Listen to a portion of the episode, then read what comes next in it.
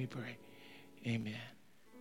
Amen. When you turn in your Bibles uh, to Hebrews 10, we're going to start with verse 19, go all the way through verse 25. If you don't have a copy of your scripture for yourself, there's one in the back of the chairs there, a black one like this, and you can turn to page 10, 16, 1016 in that, that copy and follow along with us if you would as we look at the subject of house rules. My mother, growing up, didn't have a lot of rules in our house, but one she had for sure was you were going to be in church on Sunday morning. You could stay out late on Saturday night if you wanted to with your friends, and we did. And we did some things that we needed to make sure we were in church the next next morning for to repent of and to deal with. And so we know that full well. She always made sure that we were in church, raising four kids, three of them boys uh, by herself in a single parent family, it was crucial that we were in church. I've been in church all my life.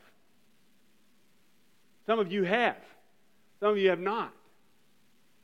But I have to consider it. And when I left home the first semester in college at Howard Payne in Brownwood, was the first time I went on my own, and frankly, I didn't go a lot. The most I ever missed church was that one semester in Brownwood at a Baptist school. I went about four or five times the whole semester and not in Brownwood. So we're talking about less than half the time when I'd been going all my life. I had to decide. Do you realize there are 120 million people before all of this COVID hit on Sunday mornings in this country that go to church? 120 million. That just to put that in a little perspective, it's more than all the professional sporting events, uh, attendance at those events in one year. And that happens every week. Why?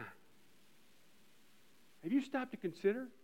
Now, I know you're here today and you think, why are you talking to me about why I come to church? Because I want us to re- review and remember why we're in this place, and I want us to look at this passage in, in Hebrews to remind us of that.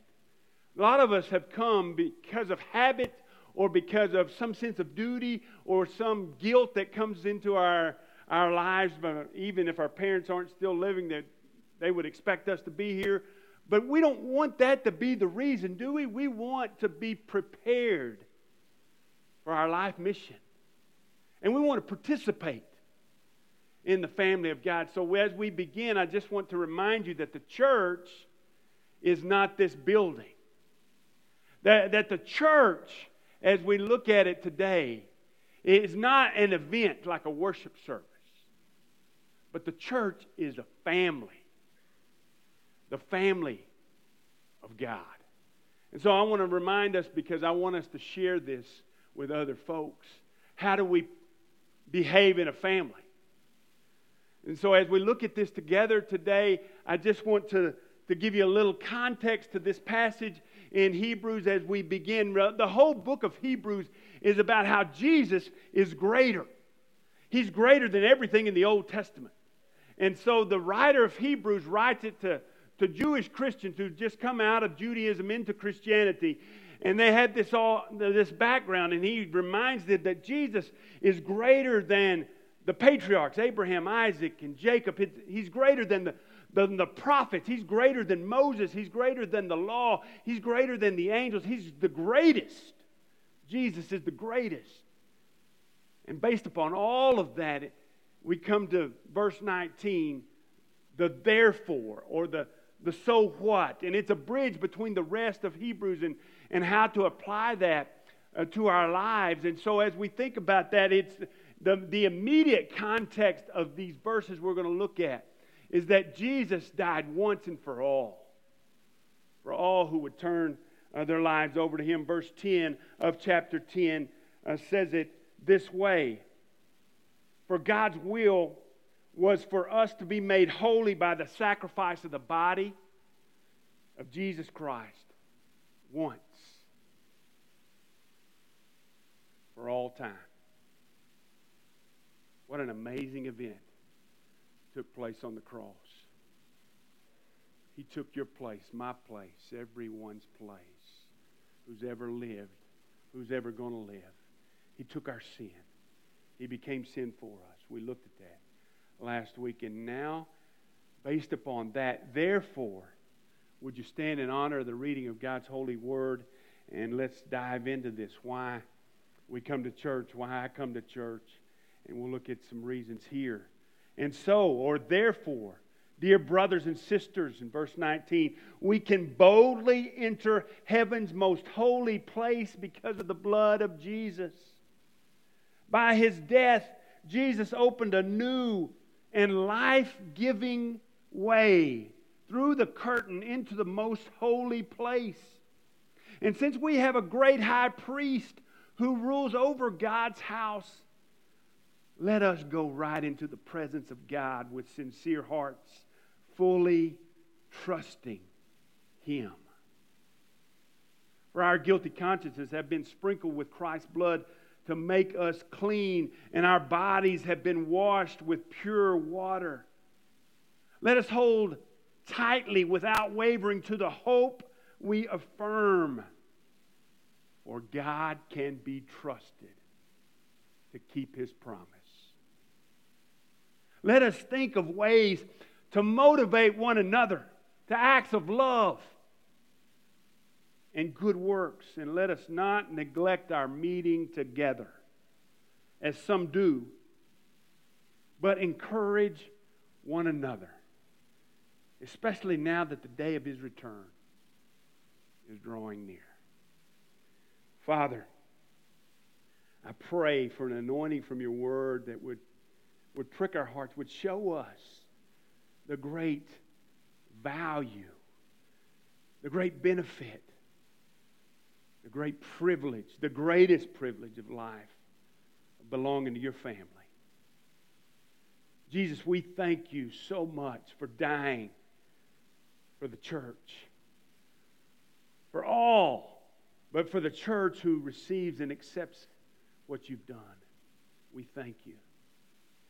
Lord, we thank you for creating us to be a part of your family. And Lord, we ask that you would Show us how to be good family members in these moments, how to walk in your truth. In your holy name we pray, Jesus. Amen. Amen. You may be seated. We'll look at this a little closer, so keep your Bibles open if you would. I, I think sometimes we do church in this day a little different than we did when I was growing up, and some of you can identify with this. We, we, we do church more in our culture now, remember, I'm a child of the 70s and the 80s, so I'm a little bit older. Not older than all of you, but uh, same age as some of you, and a little younger than some others, and, and, a lot older than a lot of folks. But in, in my day, and you can identify with this, I hope, you remember we were there every week. We had perfect attendance awards in Sunday school. Anybody remember those days? You're just showing your age. You know, as we think about the, we, we did that. One reason was we, we couldn't afford to go anywhere. we didn't do a whole lot on Sunday uh, besides go to church. You remember?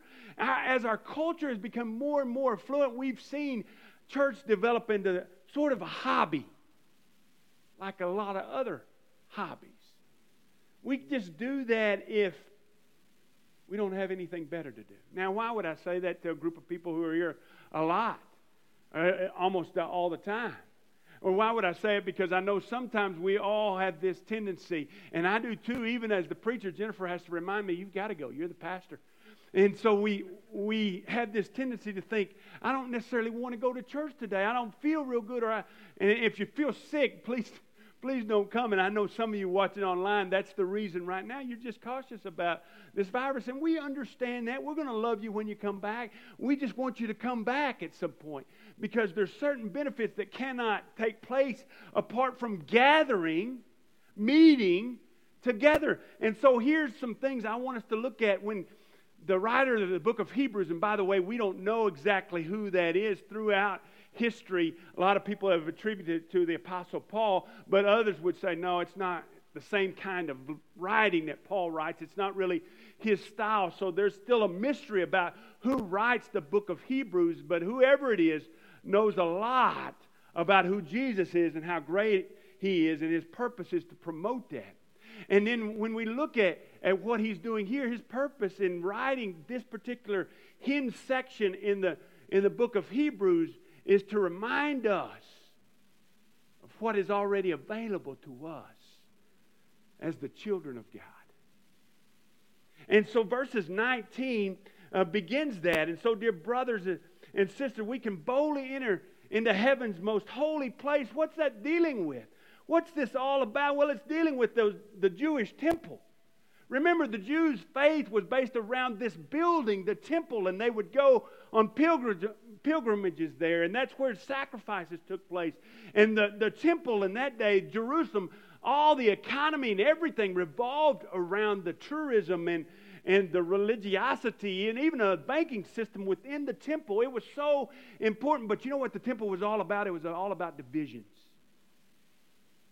it was all about separation, it was all about barriers.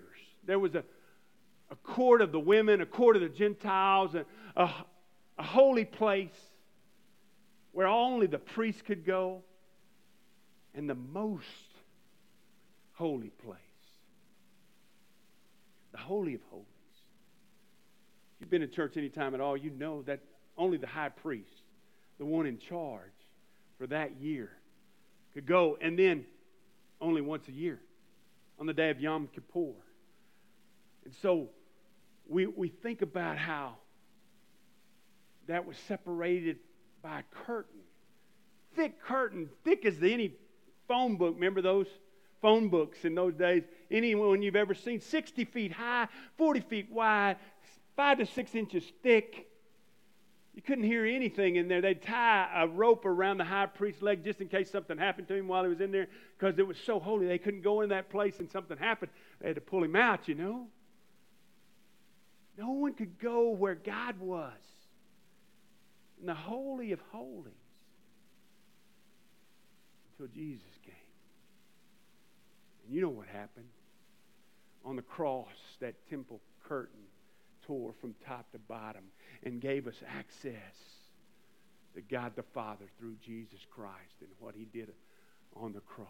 And now we can go boldly to the throne of grace. And now, everyone, you don't have to go through a, a preacher or a priest or anyone else. You can go directly to the Lord Himself. So, why do I go to church? Because I want to be, first on your outline, I want to be close to the Lord.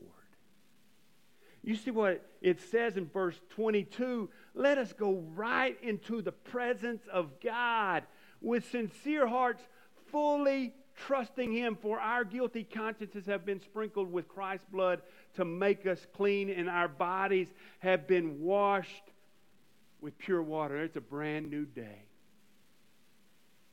Jesus' blood has covered our guilt, our shame, our sin. And our outward things, and this, some people believe that's representing baptism, have been washed away. It doesn't have to necessarily be baptism. It's just all of what's going on in, in our outer world has been cleaned too. We've got a clean slate with Jesus Christ. And I want to remain there, don't you? Just a closer walk with thee. Granted, Jesus is my plea. Ever walking close to thee. Let it be, dear Lord. Let it be. One day, Jesus is going to call my name as the days go by. I hope I don't stay the same. I want to get so close to Him that it's no big change on that day when Jesus calls my name. Here in verse 22, it says we can go right into the presence of God. I want to stay close. You know what, though? I, I tend to slide. Do you? I, I backslide. I'm a backsliding Baptist at times. You? You think about how you slip away? And, and I need to be filled up every week. That's why we come to this place. We look at it like a, a filling station. I, I was reading this week about a, um, a movie studio who bought a, a, a prop, a, a gas station out in the middle of the desert, and they hired a security guard to watch it.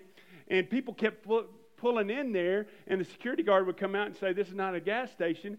and it's a, it's a prop for a movie, and, they, and they'd get mad and they'd go on. So after a while, he got tired of that, and so he, he said, You want me to fill it up? and he started putting in um, the, the gas thing into their, their cars. They came in empty and they left empty too. They say, How much do we owe you? Oh, it's free. It's free. but they left empty. We come to this place. Sometimes we're empty. We need filling up, encouragement, some help. We'll look next. Some hope. We don't want to leave this place empty, but we can. If all we do is come in and, and just sit and soak for a little bit and, and don't participate and don't enjoy and don't pour out too. Sometimes we come to this place and we think, well, I didn't get much out of that because the preaching wasn't so great or the music was a little off today. No offense, it wasn't. It was great. But we, we think about all of those kind of things and, and we never consider what did I give today? Not what did I get, but how did I pour myself out? How did I participate today? How did I sing praises to the King of Kings? How did I motivate and encourage one another? I'm getting to the rest of the, the fill in the blanks here. So let's just go to number two now as we think about the reason I go to church is I want to keep I want to keep a firm grip on hope. Have you noticed everywhere else in life? You get a beat down or beat up. Where else can you go where you can be encouraged and lifted up and have hope that all of what we go through, all the, the sickness and all the, the bankruptcy and all the struggles that we have in life, have you realized that life is just one series of problems after another? Here, the writer of Hebrews said, Let us draw near to God. And then he said, Let us hold firm. That word, or hold firm there, is a nautical term. It, it means to steer the ship. It's, it's to be promise driven. Look at it again with me. In verse 23, we see what the, the author's talking about. Let us hold tightly or hold firmly or keep a strong grip, a firm grip without wavering to the hope we affirm for God can be trusted to keep his promise. Is your life promise driven because you're holding firm to the hope you have in Jesus Christ? You think about that word drive, it means it means to control or or direct or to guide. You think? As you think about driving a car, you control it or you guide it down the road, you direct it down the road. As you think about driving a nail, you, you guide it or direct it, control it into that board. As you think about driving a golf ball, well, sometimes you can drive and correct it down the fairway. That's the objective. So, what is your life driven by? The promise of hope the promise of redemption, the, the promise of God's presence in your life? Or is it driven by despair and fear? Those are other options. Other options that lead us toward a, a path that's not full of life and hope. Remember what biblical hope is? Biblical hope is not wishful thinking like worldly hope is. Biblical hope is a confident assurance that God can be trusted to keep his promise. So, whatever you go through, whatever trouble, whatever struggle, whatever heartache, whatever depression, whatever, there's hope. Because God has said he, he won't allow anything to happen in this world that He's not intending to redeem. That the end of the book says He wins. That at the end of time, if you're a part of the family of God, the greatest privilege in life, then you will be with Him, a place that He has prepared for you called heaven. And we get glimpses of that all the time, don't we? We get glimpses of that in church all the time. Just this week, somebody, somebody brought me a glimpse of that. They brought me a buttermilk pie. Oh, man, I was tasting that and I was thinking, this has got to be what heaven's going to be like. Every meal, buttermilk pie, never grows old. We get glimpses of that in other regards other than food and that kind of stuff, don't we? You know, the clearest glimpse I get is with you, church, the joy that we experience. I, I want to share with you. Can we go back to those verses in Psalm uh, 16, 11? You make known to me the path of life. You, in your presence, there's fullness of joy. At your right hand are pleasures evermore. I want to stay close to the Lord in that regard. I, I want to continue to have a firm grasp on that hope that we have in Him. And James uh, 4 says it this way Submit yourselves uh, to God, then to God. Resist the devil, and he'll flee from you. Come near to God, and He will come near to you. And where do we experience that more than any other place? It's not a building, but it's with God's people. And we gather regularly in this, this place. Now, I know you, you think, well, I can experience the presence of God other places, and I have. I've experienced it just like you in the mountains or on the golf course or, or fishing and all those places, but that's not the focus of those places. When we come to this place, our worship team is intending to focus you on the Lord and His redemption and the cross and what He's done for you, done for us. And we celebrate that together. Tony Evans, a great preacher in Dallas, he says, he hears all the time, I, I can be a Christian without going to church. And that's true. Because we're not saved by coming to this place or any place or any event. We know that we are saved by grace alone, by faith alone, in Christ alone. But you can also be married and never go home. And try that and see how the relationship suffers. See if that'll work for you. So, coming to this place is a reminder or gathering, not just in this place, but wherever God's people are. Gathering together is a helping us, always helping us to hold on to the hope we have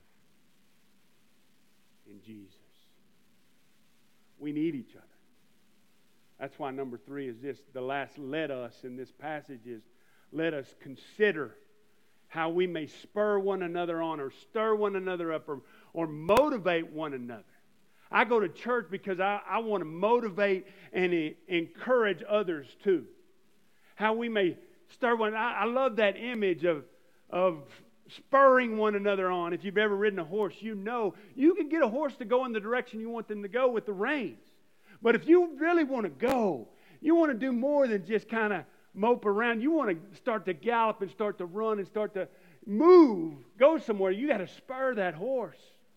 And you, we, we sometimes need that, don't we? I think about church. We need one another to motivate us. Sometimes we just need a good, swift kick in the pants, don't we? A reminder of who we are in Christ and that the direction we're going is not the direction that God wants us to go. And we do that for one another. We do that in families. We do that if we really care about other folks, and this is the family of God. So we, we've got to look at it that way. And then we encourage one another. We bring courage. Another way to look at that is we help fortify other people's faith. We can face the problems. That's the great benefit of gathering corporately together. We face the problems of life and we fulfill the mission that God has given us. And, and we find our place to make a difference in this world because we're focused together on the Lord. So here's the question Who are you motivating and encouraging? Because our world still needs it. We still need to encourage one another. And I don't know another place on earth that people can experience the grace of God than among God's people. We're not just consumers, we're contributors. We're not just receivers, we're dispensers of the grace of God. That's the task He's given us as His ambassadors. You think about it this way. I'll close with this illustration. You've been camping. It's a simple illustration. I've used it, maybe even here. I can't remember. I hope you can. People hold on to these stories sometimes. Think about going camping and you've got a, a campfire and you, put all your coals together, all those pieces of wood together, and, and they're burning brightly. And then you take one of those pieces of wood or one of those coals out of that fire that's burning. What's it do? It Goes out eventually, doesn't it? So you could take that same piece of coal or that same piece of wood and you put it back in that fire and it catches fire again. That's what we do together. We burn off of one another. As the Holy Spirit falls down upon us and empowers us to live for Jesus, we need one another. And this passage in Hebrews reminds us of that. That the day is approaching. The day of Christ's return is approaching. Now, it hasn't in 2,000 years since this has been written.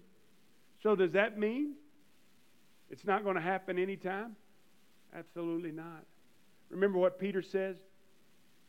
A day is as a thousand years, and a thousand years as a day. It might be tomorrow. Might be the day after tomorrow. I don't know. I'm not going to predict that. But I know he's coming back. And when he comes back, I want to be found faithful to his family. That's why I go to church. And why do you? Today, I want to give you an opportunity to, to connect, not just to this local body of believers, but to the Lord Himself, the one who died for His church. And if you've never done that, if you've never come into a personal relationship with Him and experienced being part of His family, then just know that more than anything else on earth, that's the, that's the only thing that's going to last. The people of God are the only thing that's going to make it out of here. You recognize that and realize that? And you want to be a part of that family. And you can just by saying, Lord, I need you. I admit I've blown it on my own. I admit I'm a sinner. And you say to him, Lord, I believe you died on that cross. You shed your precious blood for the forgiveness of my sin. And today I choose. I choose to follow you, give myself to you. And I want to I want to be a part of your family of faith. I want to be a part of your bride, of your body, the church. So let's pray together as we consider those things. Lord, help us think about these things and reflect on these things and pay attention, Lord, to these things. How we may spur one another on, motivate one another,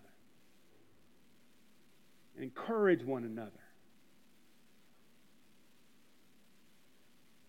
Lord, I pray right now that if there's somebody in this place who doesn't know you, not your child, even though they're part of the human race, they're not a part of the family of God until they say yes to you.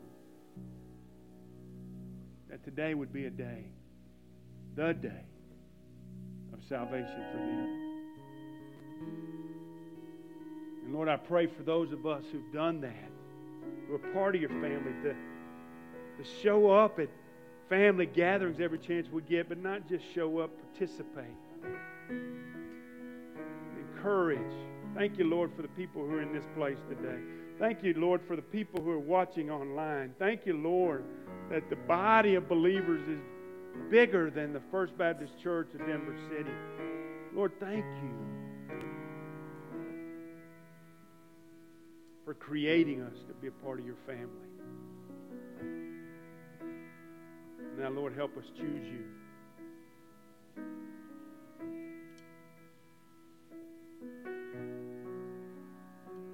choose to follow you for the first time or choose to be faithful to you for all time. In your holy name we pray, Jesus.